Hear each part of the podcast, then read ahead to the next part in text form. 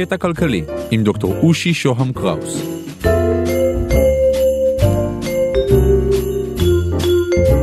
פרק 27, איך יודעים מה טוב.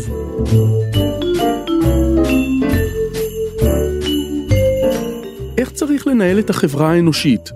האם אנחנו צריכים לייצר רשימת כללי זהב, עקרונות מוסריים נצחיים וחוקים, או שאנחנו צריכים לאלתר? הימין הכלכלי טוען שהממשלה צריכה להתערב כמה שפחות במערכת הכלכלית ולתת לעניינים לפעול מעצמם. כמה שפחות חוקים וכמה שפחות כללים, בטח לא נצחיים. הממשלה צריכה להיות יפה, קטנה ושותקת. ואילו הצד השמאלי חושב שהממשלה צריכה להתערב יותר, לחוקק חוקים, להסדיר מצבים בתקנות, ולשלוט בשוק כדי לווסת אותו. זה הצד השמאלי. אז מי צודק? והיום, פרק שני על הייק.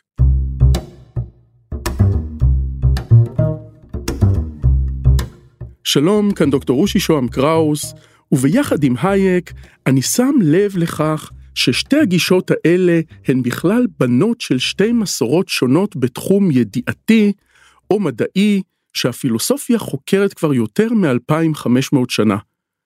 התחום הזה נקרא בשם אפיסטמולוגיה, שמשמעו ביוונית עתיקה היא תורת ידיעה או תורת הכרה.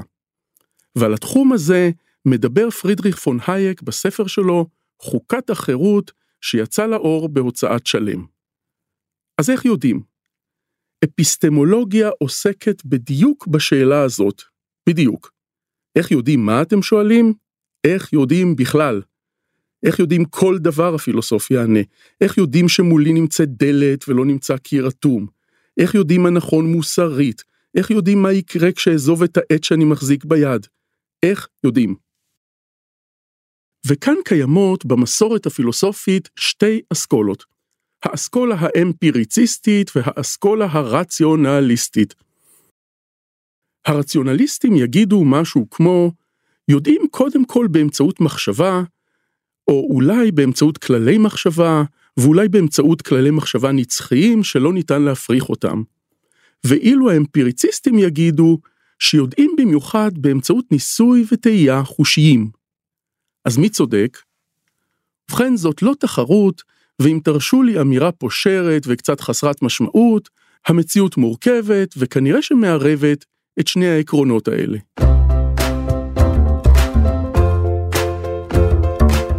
הייק מנסה להבין כיצד אפשר לדעת איך צריך לנהל את החברה. שוב, הוא לא שואל בשלב הזה של המחשבה שלו איך בפועל צריך לנהל את החברה האנושית. הוא מתחיל למטה יותר, בשורש, במקום יותר יסודי ועמוק, בשאלה של השיטה של הידיעה, איך בכלל נדע מה הדרך הנכונה לניהול כזה. ושתי הגישות האפיסטמולוגיות האלה, הרציונליזם שמאמין ביכולת של השכל, והאמפיריציזם שמבקש להסתכל בעולם וללמוד אותו, עונות תשובות שונות לשאלה הזאת.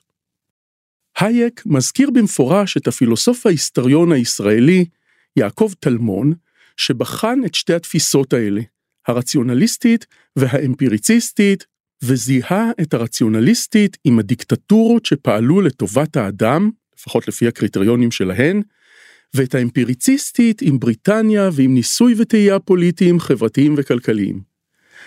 הגישה הרציונליסטית שאותה הייק וטלמון מזהים עם צרפת, עם המהפכה הצרפתית וגם עם הטרור של המהפכה, והיא תגיד שמה שצריך לעשות זה לשבת ביחד, קבוצה של אנשים נבחרים, ולחשוב ביחד ומראש על מהות הטוב, על החוקים הצודקים, על צדק טבעי או על צדק מוחלט, או על צדק חברתי.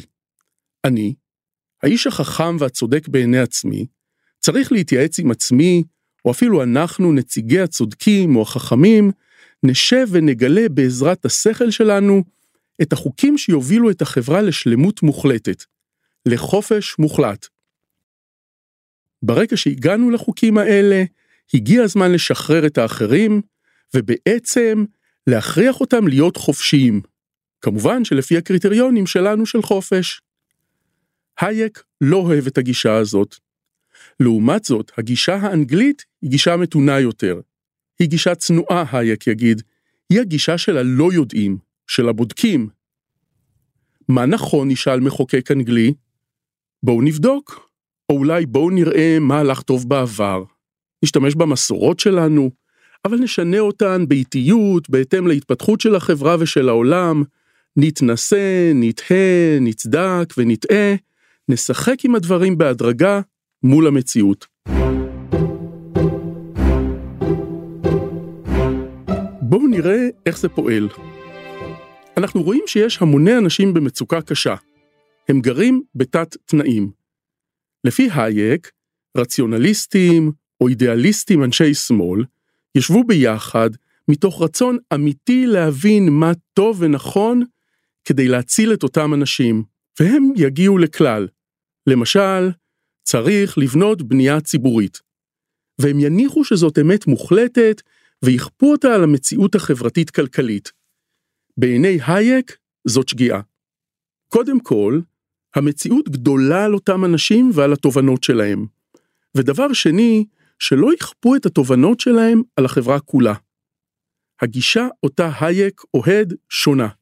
הנה, אנחנו האמפיריציסטים רואים אנשים שגרים בתת תנאים, וחושבים שיכולים לעלות מהסיטואציה הזו כל מיני כללים, ואפילו סותרים.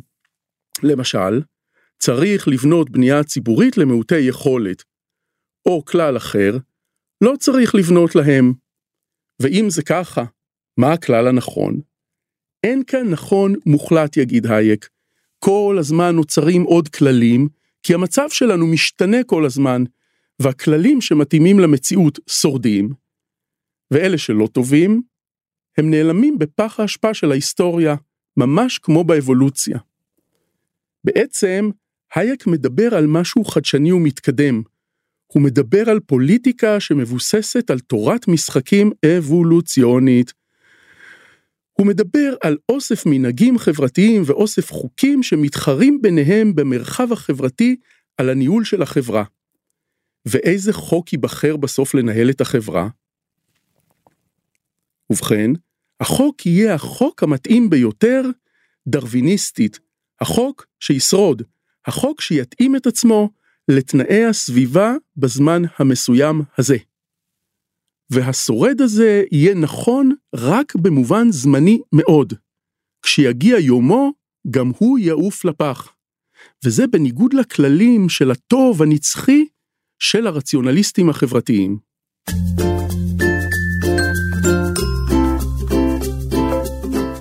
כדי להדגים את זה, אנחנו פונים לרוברט הולנד, חוקר מאוניברסיטת מישיגן בארצות הברית, שמתעניין בחשיבה אינדוקטיבית ובהתפתחות שלה אצלנו בני האדם. חשיבה אינדוקטיבית היא חשיבה שמאופיינת בהסקת מסקנה סופית מצפייה או איסוף של מקרי צפייה בודדים. כמו האמפיריציסט בדוגמה של הייק. הולנד פיתח תוכנת מחשב קטנה שמדמה התנהגות של סוכן בורסה. במילים פשוטות, אפשר להגיד שהוא יצר מעין רובוט שמתנהג כמו סוכן בורסה פשוט. המטרה של כל סוכן לעשות כמה שיותר כסף, במקרה שלנו נקודות בסימולציה. והסוכנים מקבלים מידע מהסביבה על מחירי המניות ועל התנהגות הסוכנים האחרים. וכל אחד מהם פועל. והשאלה היא בדיוק השאלה שלנו, איך כל סוכן ממוחשב כזה יודע מה לעשות, איך הוא מחליט. ובכן, בסימולציה הממוחשבת של הולנד, לכל סוכן מלאי אקראי של כללי אצבע, כללי פעולה שמתאימים למצבים שונים. הכללים עשויים בסגנון כזה. למשל, סוכן אחד יכול היה לקבל בין היתר כלל שאומר, כשכולם מוכרים, תקנה. או כלל הפוך, כשכולם קונים, תמכור. מאפיין נוסף של הסימולציה הוא שהתוכנות האלה לומדות מהניסיון של עצמן. כלומר, הן מדרגות לאט לאט את הכללים שמפעילים אותן ומנסות לפעול באמצעות הכללים הטובים יותר.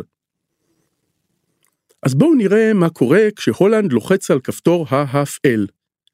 והנה הסוכנים, התוכנות שלנו, השתמשו בכללים שלהם באופן אקראי בהתחלה, אבל מהר מאוד למדו מהם הכללים הטובים ומיקמו אותם בראש הרשימה שלהם. התוצאה הייתה מעניינת. הסוכנים קנו ומכרו מניות בטירוף, מחירים עלו, מחירים ירדו, אבל מהר מאוד הבורסה הגיעה לשלב של שיווי משקל. המחירים התייצבו, לא היו משברים פיננסיים, והכל היה טוב. אז מה הבעיה? הבעיה היא שהניסוי לא שיקף את המציאות. במציאות שלנו, השוק לא מתייצב אחרי תקופה מסוימת ונשאר בשיווי משקל לנצח. הוא הרבה יותר סוער. לכן, הולנד וחבריו הבינו שהמודל שלהם לא מספיק מורכב. הם הכניסו כמה שינויים. כל סוכן, כלומר כל תוכנה, קיבלה שוב רשימה אקראית של 100 כללי התנהגות שונים. שוב, כללים בסגנון של אם מניה מסוימת עולה יותר מכפול מהמחיר של אתמול, תמכור מיד. וגם כללים אחרים, למשל, אם יורד גשם, המחירים ירדו, לכן קנה כל מה ש... ועוד ועוד ועוד. אבל כאן נכנס עוד שכלול. מדי פעם התרחשה מוטציה ברשימת החוקים. ניקח למשל את הכלל שאומר, כשכולם מוכרים ב-30% פחות מאתמול, קנה בכל הכסף הפנוי שלך. פתאום אקראית, הכלל הזה נפגם והופך להיות, כשכולם מוכרים 5% פחות מאתמול, קנה בעשירית מהכסף שלך. בעצם נוצר חוק חדש על חשבון עיוות של חוק ישן, מוצלח או לא מוצלח. ושוב, הכפתור הופעל, הפעם נוצרה הדמיה ממש מדויקת של שוק בורסאי אמיתי. סוכנים קנו ומכרו, התנהגויות שלהם הפכו להתנהגויות עדר, אבל התנהגויות מסוימות היו כושלות. הבורסה הייתה לפעמים יציבה, אבל לפעמים געשה וסערה. היו בומים וימי צמיחה מוטרפים והיו משברים. ובמיוחד, שיטות פעולה והתנהגויות שונות השתנו במשך הזמן.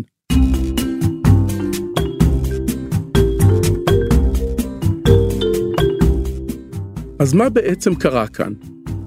בעצם נוצרה כאן תחרות מורכבת ומאוד מעניינת. זה היה משחק שרידה, לא של סוכני בורסה ולא של אנשים פרטיים, התוכנות, אלא תחרות הישרדות של כללים, של כללי התנהגות. התחרות כאן הייתה מאוד מורכבת והתנהלה בשתי זירות גם יחד. זירה אחת הייתה הראש והמחשבה של הסוכן היחיד, בתוך תוכנה מסוימת כאן.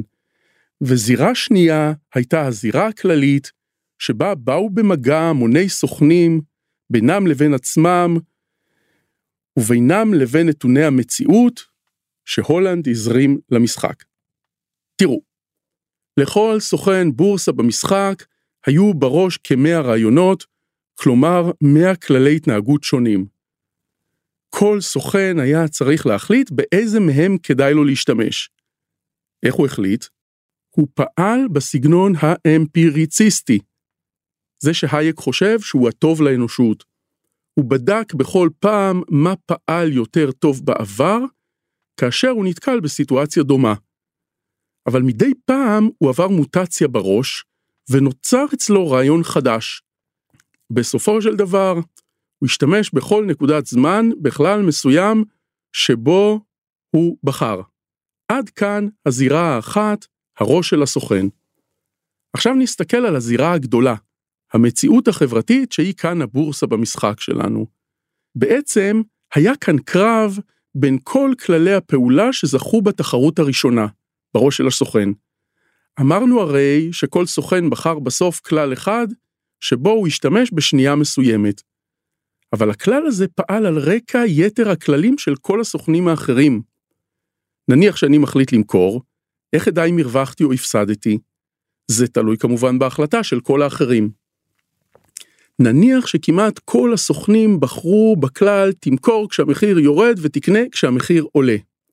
הם ברובם הפסידו כסף רב. אבל הסוכנים שבראש שלהם בחרו את הכלל ההפוך הרוויחו. הרווח וההפסד נוצרו כתוצאה מהאינטראקציה החברתית בין כולם.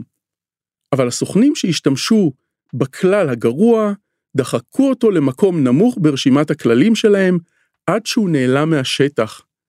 וככה זה נמשך עוד ועוד. היו מוטציות מעולות, הן שרדו, ושוב, מה הכוונה במוטציות מעולות? מוטציות מעולות הן אלה שהשיגו תוצאות טובות יותר במצב מסוים. כלומר, התאימו לו, והן דחקו למטה את הפחות מתאימות. ותוך כדי כך שינו בעצמן את המצב הקיים. ואז הגיעו עוד מוטציות, חלקן מתאימות וחלקן לא מתאימות, הלא מתאימות לא שרדו, והמתאימות שרדו ושוב שינו את המצב. והנה, ככה הייק חושב, החברה שלנו מתפתחת בפועל, באמצעות שינוי מתמשך, ספונטני, שנוצר ממערכת יחסים מורכבת שבין יחידים לבין עצמם, ובינם ליחידים אחרים ולתנאי השטח, ולא בלי שום תכנון מראש. וככה, הייק מאמין, השינויים מתאימים יותר לצרכים של הקולקטיב, והם לא נכפים עליו במסגרת ניסוי פוליטי אכזרי בסגנון קומוניסטי. והמערכת הכלכלית הקרובה ביותר למודל הזה היא של שוק חופשי. נמשיך בפרק הבא. אני מרצה ומייעץ בתכני הפודקאסטים, תוכלו להשיג אותי באושי את אושי.co.il, תוכלו לשלוח לי וואטסאפ ב-050-8898-322, בבקשה רק וואטסאפ, או לקרוא לי במסנג'ר של פייסבוק, אושי שוהם קראוס באנגלית. תודה לקווין מקלוד על המוזיקה, תודה לרון טוביה, עורך הפודקאסטים של גלובס. אם אתם מעוניינים בפיננסים חדשים, ניהול הון, ביטוח דיגיטלי ובנקאות עתידית, אתם מוזמנים להאזין לפודקאסט השני שלי בגלובס, דוח פינטק. להתראות.